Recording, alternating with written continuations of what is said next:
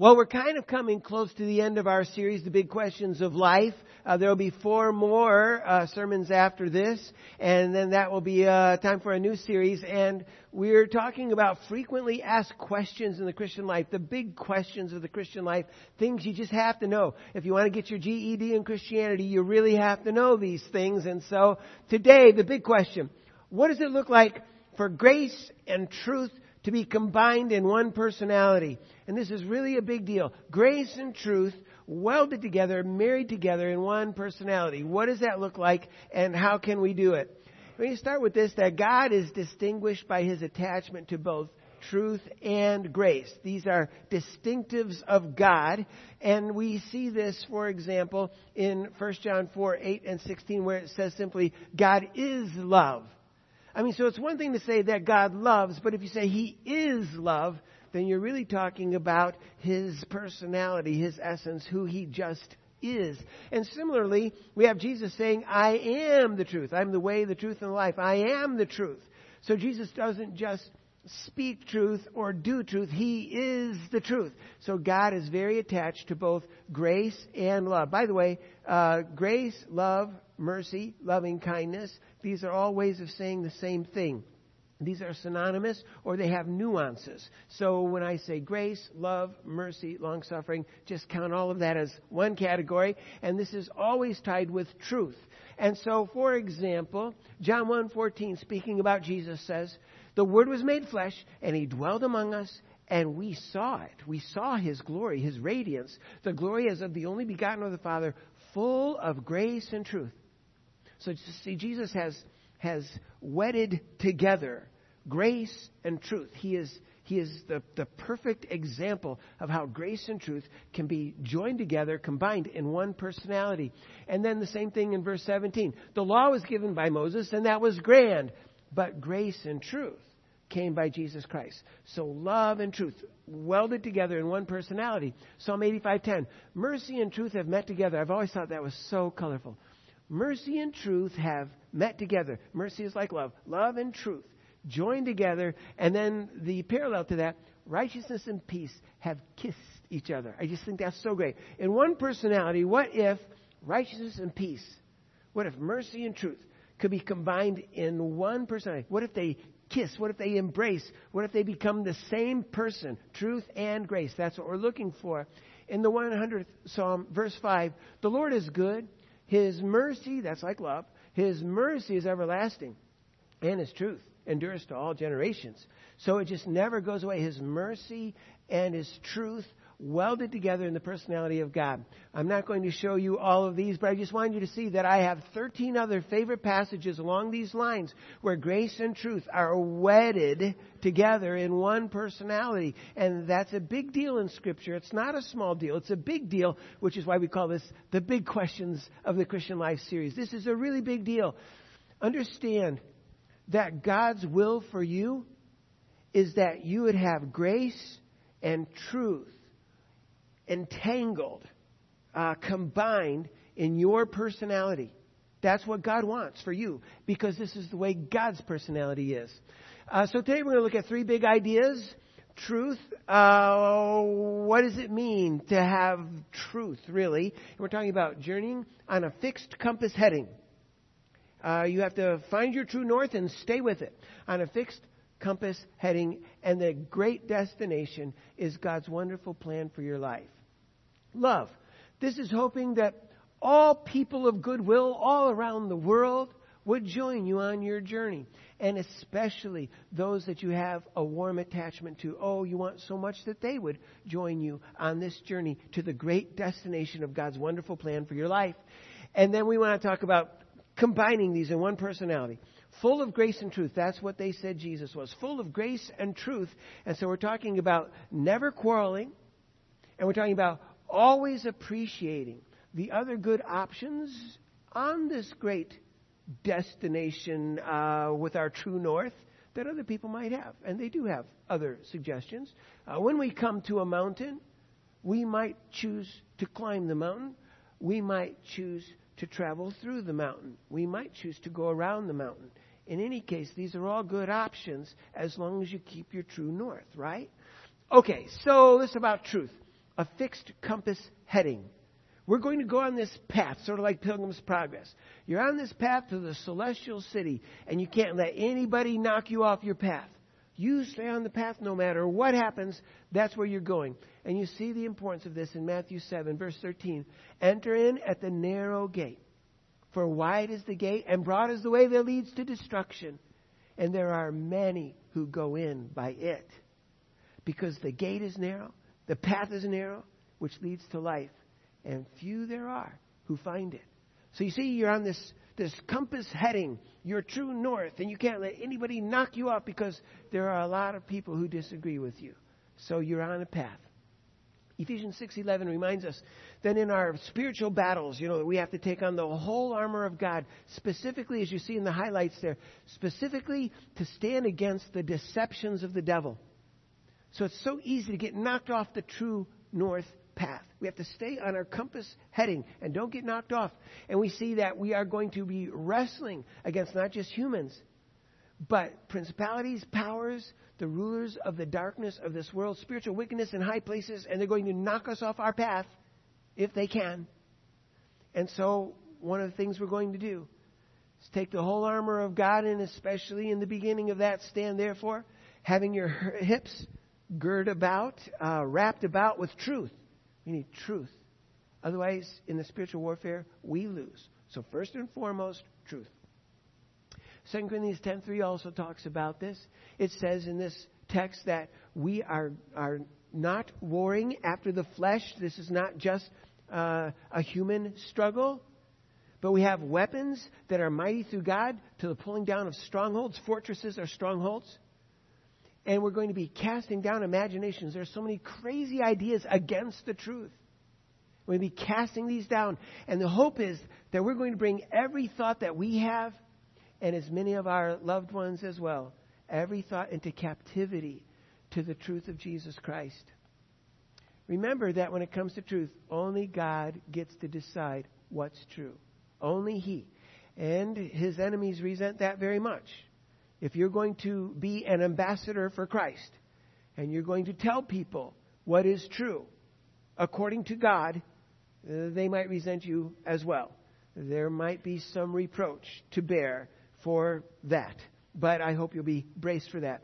And God's truth really is more a matter of his personality than just his decision. It's not like God just one day decided, I don't really like for people to curse others to damn them to hell, to say, go to hell. I don't like people to do that. You think, well, God must have decided that one day.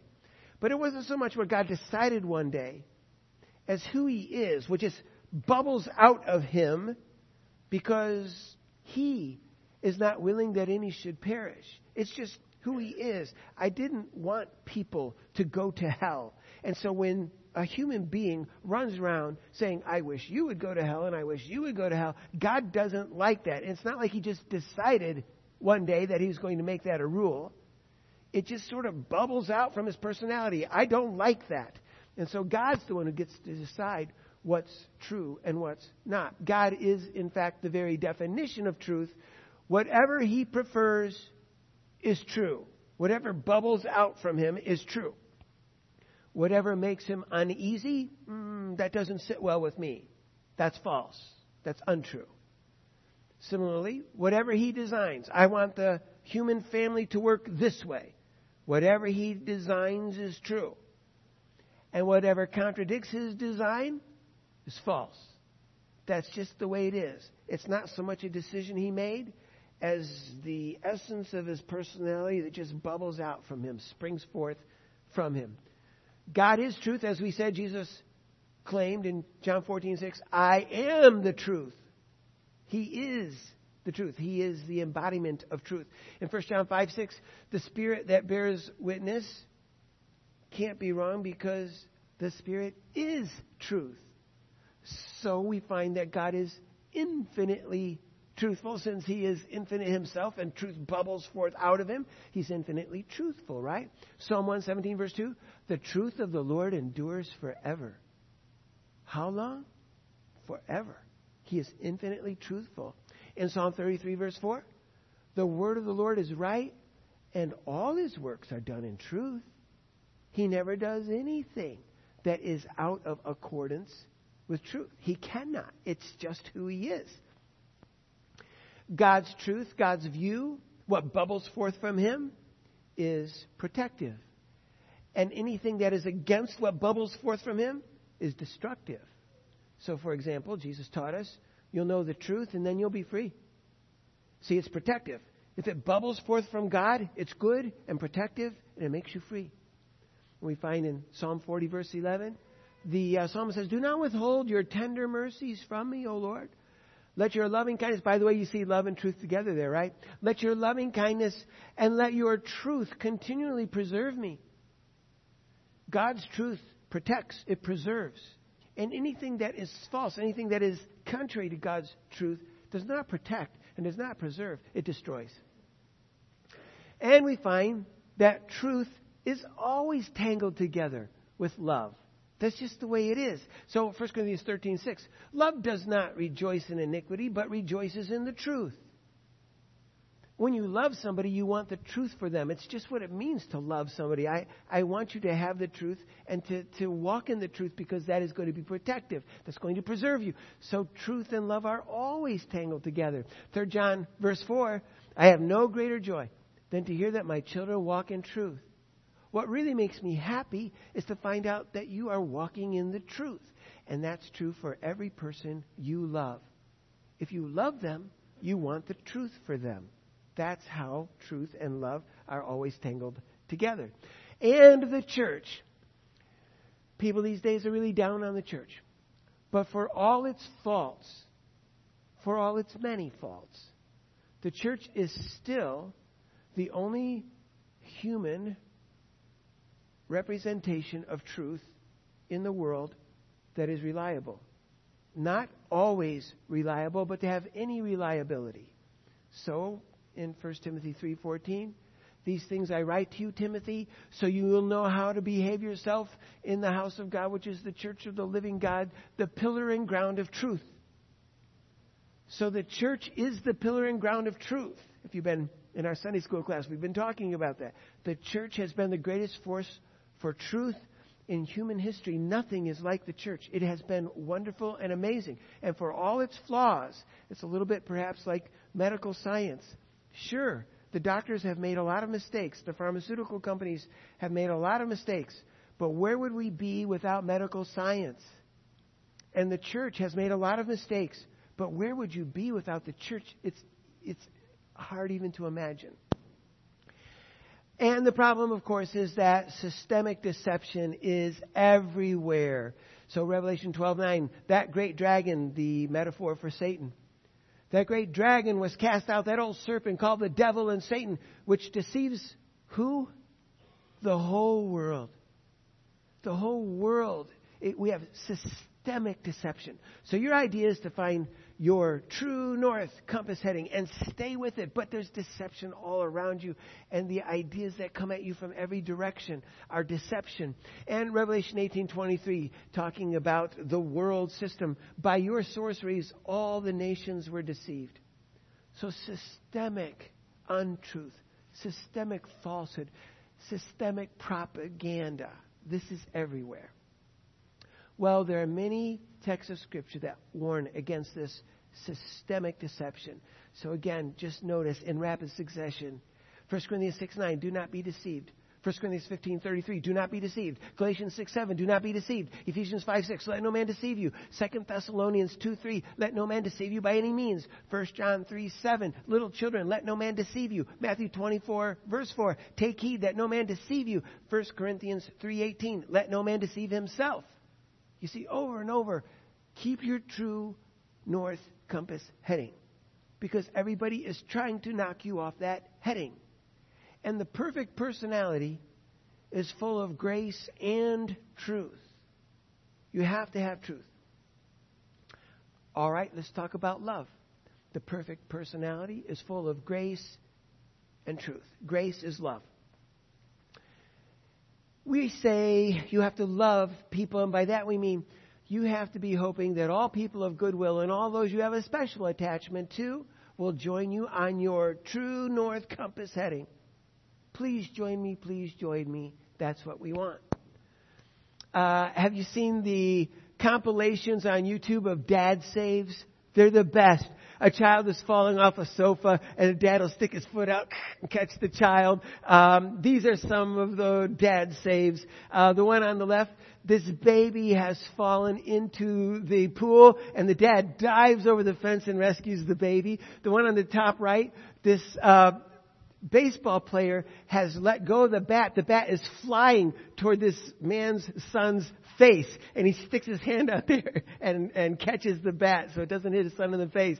The one on the bottom uh, right hand, this is a little toddler walking, you know, he's not real good at it yet. He begins to stumble and his nose is that close from the pavement and his dad scoops him up and he doesn't touch and everybody's happy. These are dad saves. This is what we want. Full of love, grace, and truth. We just want to save everybody. We don't want you to hit your nose on the pavement. We, we want to rescue you from that. As a matter of fact, do you know it's almost universal in human beings all around the world and in every age that if a baby is falling somewhere nearby you, you will reach out and catch the baby. We are a human race of baby catchers. We just don't want to see the babies fall. Why? I don't know. It's the way God made us. And you know what? When you find your true north compass heading, you don't want anybody to fall. That's what it means to love them. I'm cheering for you. I want you to be everlastingly happy with me. One of the cutest little uh, demonstrations of this that's done in the world of uh, social sciences, the um, the psychologists wanted to see if babies have compassion for you. And so what they did is they put a pan there, and the pan has a little strawberry. And this little boy, he loves the strawberries. And then the psychologist would pretend he can't reach. Oh, he's trying to reach over this wall. He can't get it. And the baby looked at him for a little while, and the baby likes the strawberries, but this guy just can't reach it. And the baby crawled over there and picked up the strawberry and handed it to him. Isn't that cute? They have compassion at 14 months old. They wanted to help the adult reach something that was out of reach. Isn't that great? Well, that's love. That's, you know, the seed of love. That little guy saying, Oh, poor big guy, he can't get that strawberry. I will help him. It's the seed of love. And the perfect personality is full of grace, full of compassion, mercy. I just want to help you. Full of grace and truth. We want both. Um, sometimes we desperately want both. On Mother's Day, I went through some of these with you, but I just want to remind you the perfect personality is full of grace. And here's what that sounds like. It's all this emotional attachment. So Genesis 44:30 talking about Jacob and his love for his son Benjamin. Jacob's life is bound up in the lad's life, bound together, see, tangled together. Song of Solomon, steady me, for I am sick from love. It's love that you can feel in your midriff, you know? And Ruth 116, do not ask me to leave you. For where you go, I will go. Where you lodge, I will lodge. Don't ask me to leave you. We're all tangled together. I have my true north compass heading, and I want you to be with me. Our lives are all tangled together. Genesis 43:30. Joseph made haste for his bowels, you know, his innards, yearned upon his brother, and he wept there. We're all tangled together. I am cheering for you. I'm pulling for you. We're together. Acts 4:32. The multitude of them that believed were of one heart and of one soul. The Christian family, we just like are all together in this. Ezekiel 24:16. This is when Ezekiel's wife died. And God told Ezekiel, son of man, that was his nickname. Son of man, I'm taking away from you the desire of your eyes with a stroke. I always thought that is just so sad because he loves his wife and God says, I'm sorry. I have to take her away in a moment. 2 Samuel 126, David uh, lamenting the loss of his good friend Jonathan. I am distressed for you, my brother Jonathan. You have been very pleasant to me. Your love to me was wonderful. I wanted to be with you. I didn't want to be separated from you by death. Acts 20:37 this is when Paul is telling the people at Ephesus he doesn't think he'll be able to see them anymore. As it turns out, he did see them, but they didn't know that at the time. He says, They all wept sorely, and they fell on Paul's neck and kissed him, sorrowing most of all for the words which he spoke, that they should not see his face anymore. Really? So we're going to have to live the rest of our lives without being with you, without seeing you? And they wept. Their lives are all tangled together. And that's what it means to love. In Jesus' uh, time here on earth, he went to Lazarus' funeral. When Jesus therefore saw Mary weeping and the Jews also weeping, which came with her, he groaned in his spirit and was troubled. And he said, Where have you laid him? And they said to him, Lord, come and see. And Jesus wept. And the Jews said, Behold how he loved them. The perfect personality is full of grace, full of love, full of mercy, and all the nuances that go with that, and truth. And one is just as strong as the other. And it's all tangled together love and truth, truth and love, all tangled together in one good personality. And that's what we want to talk about now. This idea of combining, because some people have the truth part pretty good. Like, uh, you know, they're students, they're cerebral, they're academic, they know a lot, but they fail on the love side. Too bad, because the perfect personality would have tons of both. Some people are pretty good on the love side, but they can't keep their compass heading. They just can't stay with that true north because they're so emotionally involved and attached to others, and the others want them to quit. So we have to have both grace and truth, full of both. That means we're never going to be demanding and we're never going to be quarreling. It's like this we have a true north compass heading, and we're not going to get off that. And we keep hoping that everybody will come with us. All people of goodwill, please come with me to the happy land whereto I travel. But some won't. Uh, but we want them to. And especially, especially, uh, there are certain people all through your life that you have just been attracted to. There are people that you have just hit it off with. There was like a chemistry. And you so want those people to be with you. Your spouses, your children, certain friends. I mean, it's just great when that happens, right? And it's, it does happen. There's, there's this wonderful chemistry, and we do love it. And you want these people to go with you. And sometimes they don't. So if they don't want to follow your true north compass heading, what do you do? Well, what you better not do is get upset and start quarreling because that wouldn't make you full of grace and truth. 2 Timothy 2:24 As simply as it could possibly be stated, the servant of the Lord must not quarrel. If you want to be full of grace, you cannot quarrel with people. You cannot let that happen all of us have made these mistakes in our lives, and the hope of this Bible study is that going forward we won't make those mistakes again. We cannot quarrel. You say, well, what is quarreling? We are so helped by Titus 3:10. Along these lines, here it says, a man that is a divisive person after the first and second admonition reject. The idea is we don't just keep striving. We don't quit quarreling. We don't keep quarreling. We stop when we have said something twice. The first admonition, and remember, admonition is teaching with a little bit of a barb to it, teaching with a little bit of a warning. Like, I'm telling you this, and if you don't listen, it's going to be bad. Not because I'm going to do anything bad, but I'm, a, I'm an ambassador for Christ. And the great judge of the universe is a fearsome judge.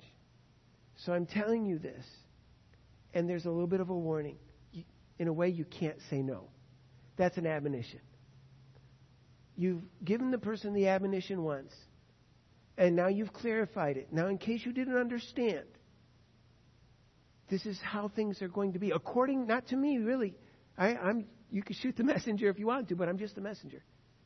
I'm telling you that you kind of have to listen to this because the great judge of the universe is a fearsome judge. And this is what he says. I'm just repeating what he says. First admonition, second admonition, and you're done. You'll never bring it up again. Unless that person has some reason to think that you've changed your mind and you need to clarify again. Or if the person wishes for clarification, not for argument he wishes for clarification. Then you can bring it up again. But the idea is you told him once, you told him twice, you're done. Just done. After that, you're quarreling. And the servant of the Lord must not quarrel. Matthew 7 6.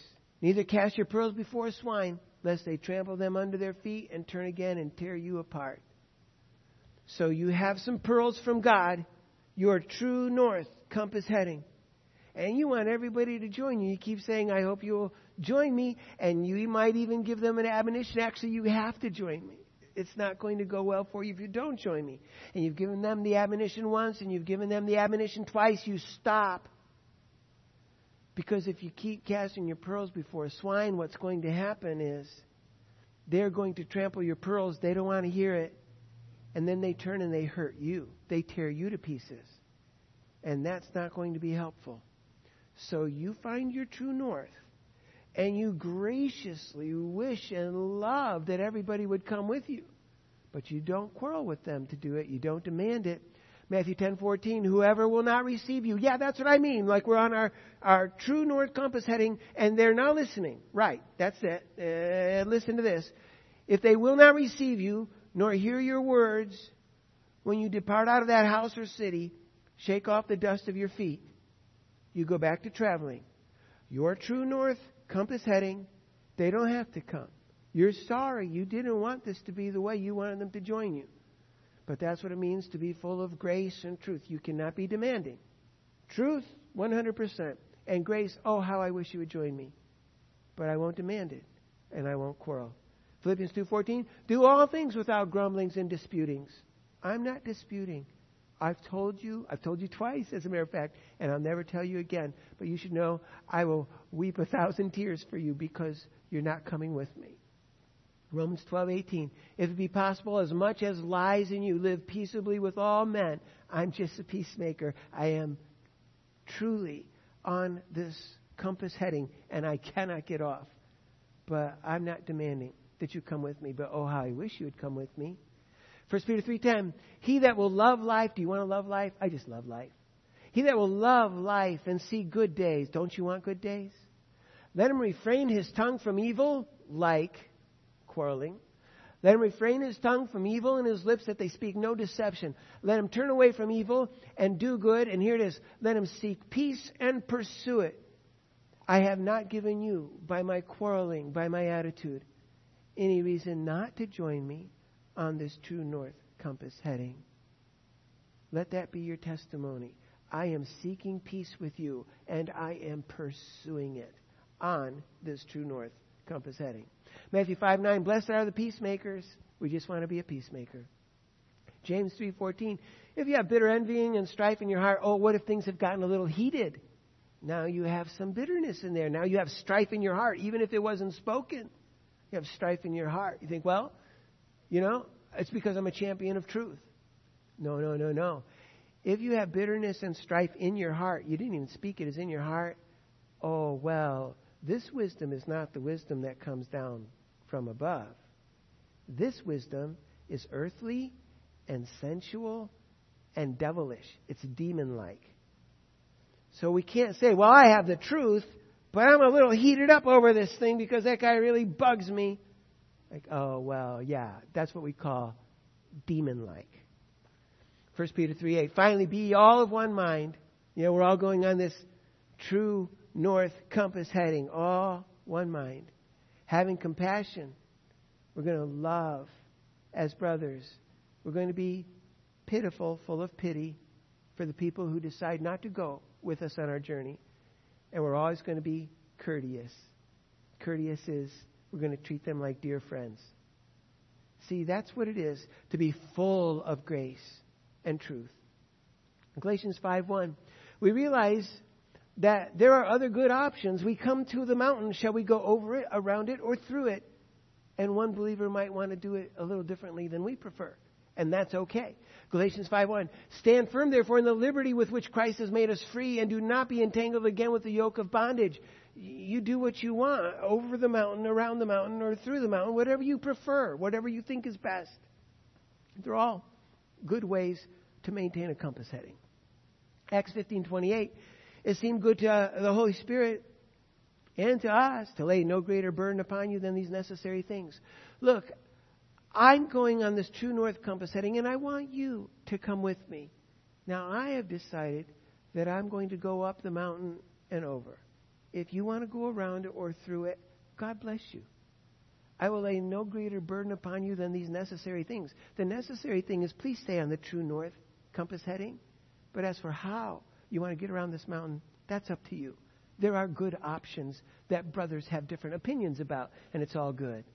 Romans 14:3 Do not let him who eats meat despise him who does not eat, and do not let him who does not eat meat judge him who does not eat. God has accepted him over the mountain, around the mountain, or through the mountain. God says it's okay. So I have a way that I think is best, and you have a different way. And God bless you. It's all good. God has accepted all three different ways. 1 Corinthians 13:5. Love thinks no evil. Love believes all things. Sure, you want to go around the mountain or through the mountain or above the mountain, whatever you want. I think well of you. You see, I won't quarrel, no strife. I think well of you. It's all good. Matthew 7 3. And why do you behold the speck that is in your brother's eye? He's trying to go through the mountain. That's a crazy idea. He should go over it like I am. Or he's going to go around the mountain. I'm afraid he's going to lose his compass heading. He should do it just like me. Well, why are you going after a speck in your brother's eye? As long as he stays on the true north compass heading, who cares? Just stay on the path. Always full of grace and truth. In rapid succession again, Ephesians 4:15. Speak the truth in love See, full of grace and truth, love and truth. Speak the truth, always the truth, always in love. 2 Corinthians 6 4. In all things, approving ourselves as the servants of God by love unpretended, unhypocritical love, and by the word of truth. If you're going to be the servant of the Lord, you have to have true love and truth, always truth. 1 Peter 1.22, seeing you have purified your souls, right? The perfect personality is here. Seeing have, you have purified your souls in obeying the truth through the Spirit unto unpretended love for one another. See that you love one another with a pure heart, fervently. That's it. Truth and love combined in one personality. That's what God wants for all of us. More grace and truth texts uh, that I'm not going to read for you, but I just want you to see this is what God wishes for your personality. This is God's will for your life. Full of truth, yes but also full of grace. Full of grace, yes, but also full of truth. Always maintain your true north compass heading and always be wonderful. Always be gracious towards others.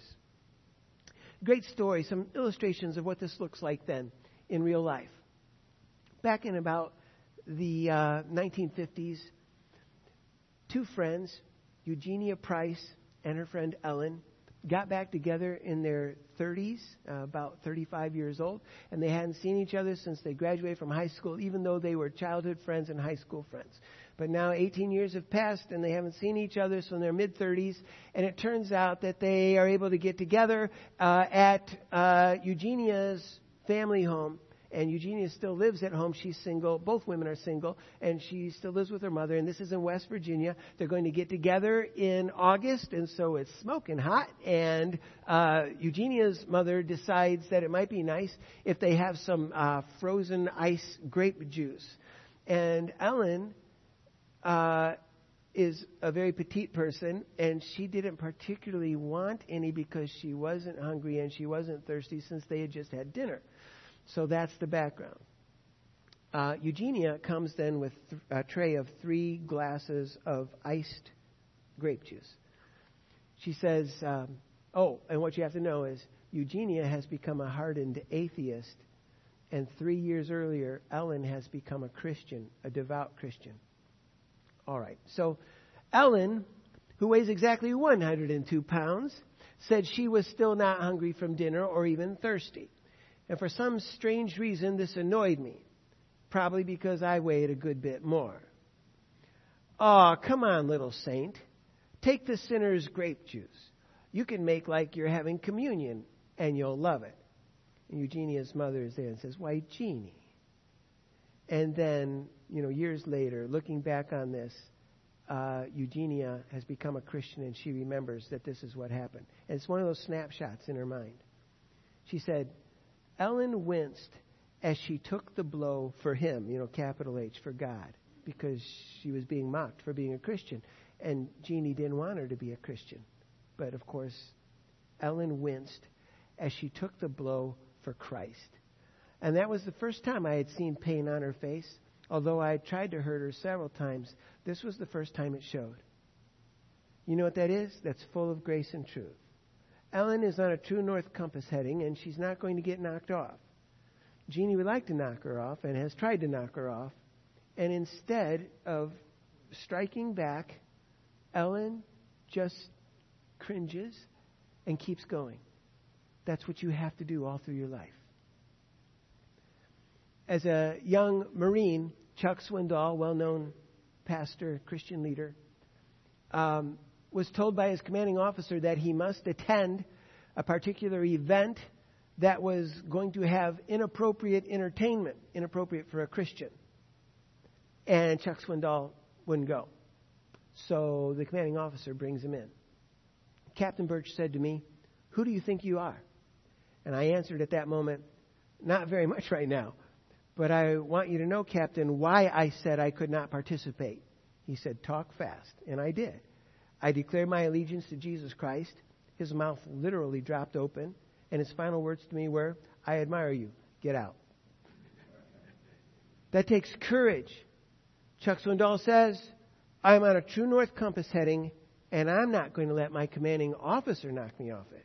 But notice how gracious he was. Who do you think you are? I'm a nobody. I just want you to know. See? No quarreling. You just stay on the heading. And you wish everybody would come with you. But if they're not going to come with you, then you're not hateful or bitter.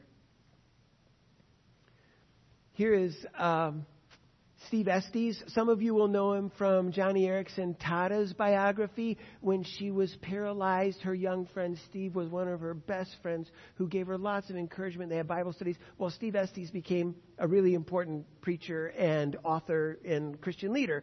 And he has a friend named Rick, and he tells Rick's story about Rick's marriage. Uh, Rick had the good fortune of marrying his high school sweetheart, you know, which is what everybody dreams about. But then it didn't go too well. Rick graduated from Bible college to become a minister, but his wife said she wasn't cut out to be a pastor's wife. So there was always this problem. The wife had an affair with Rick's best friend. Then Rick forgave his wife, and for eight years more, he worked desperately to save his marriage. I mean, he was really wonderful in spite of all of that he was so wonderful as a husband that Steve Estes, who has access to a lot of husbands in his orbit of acquaintance, he invited Rick to come to address his church, the men in his church, on the topic of how to be an exemplary husband because he was just that good even after his wife was really not. In the end, Rick's wife did abandon him, taking all the children with her except for one son, the oldest son. And Rick had a very hard life after that. Uh, how do you expect to be a pastor if there's a divorce under your belt? Um, he had a very hard life after that, and emotionally, he was really crushed by it. And you know what he did? He found his true north compass heading, and he stayed on it, and he wouldn't let anything or anyone knock him off. But you see, from start to finish, he was nothing but true love, grace, mercy, loving kindness all in one personality.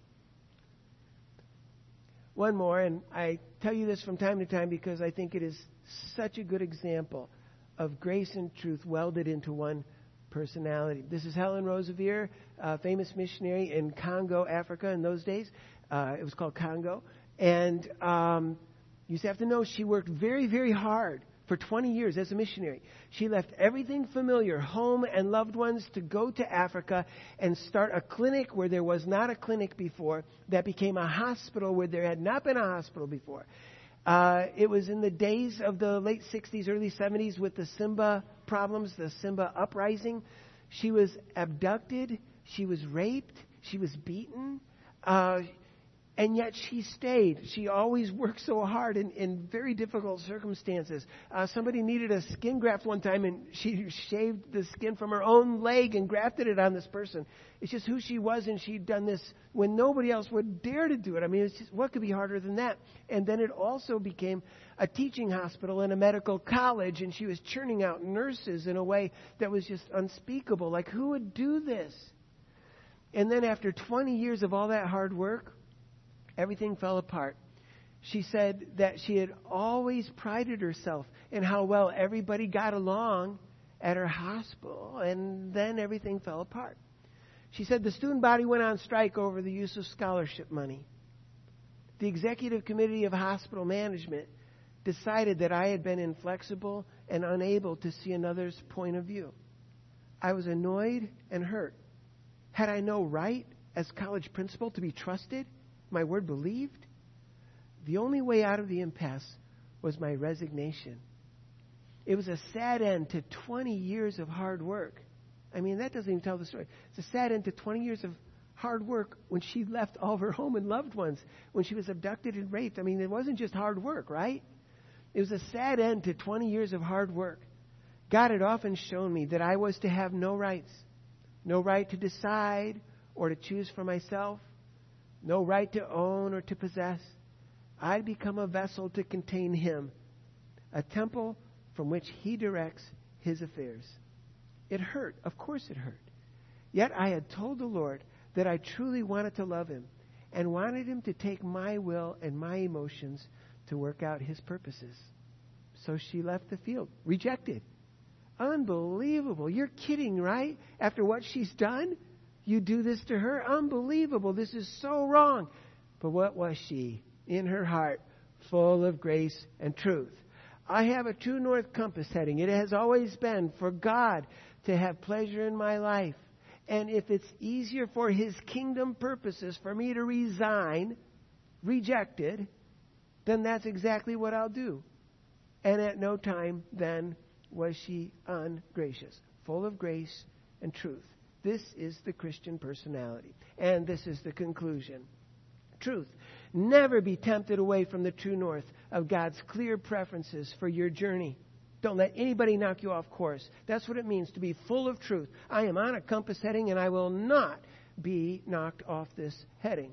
Love. Yearn for others' company, both during your journey. I want you to be with me now, and I want you to be with me at the destination in heaven forever. I yearn for it. My midriff, my, my innards are all tangled up in this. I really, really want you to come with me. Truth and love. And then full of grace and truth. That means happily, not demandingly, not quarreling, not insisting. Happily journeying with as many others as possible. For as long as they will journey with me on this true path, and if they have a little different idea of how to stay on this true north compass heading, over the mountain, through the mountain, around the mountain, whatever, I'm perfectly fine. I just want them to be with me. And I want them to have the liberty to follow the Lord as I am. And that's what it means to have grace and truth welded together in one personality. This is God's will for you and me. Just before I lead you in prayer out loud, I wonder if you would like to examine your hearts and just see if in any way you've been knocked off the compass heading, or perhaps you have not been a lovely person.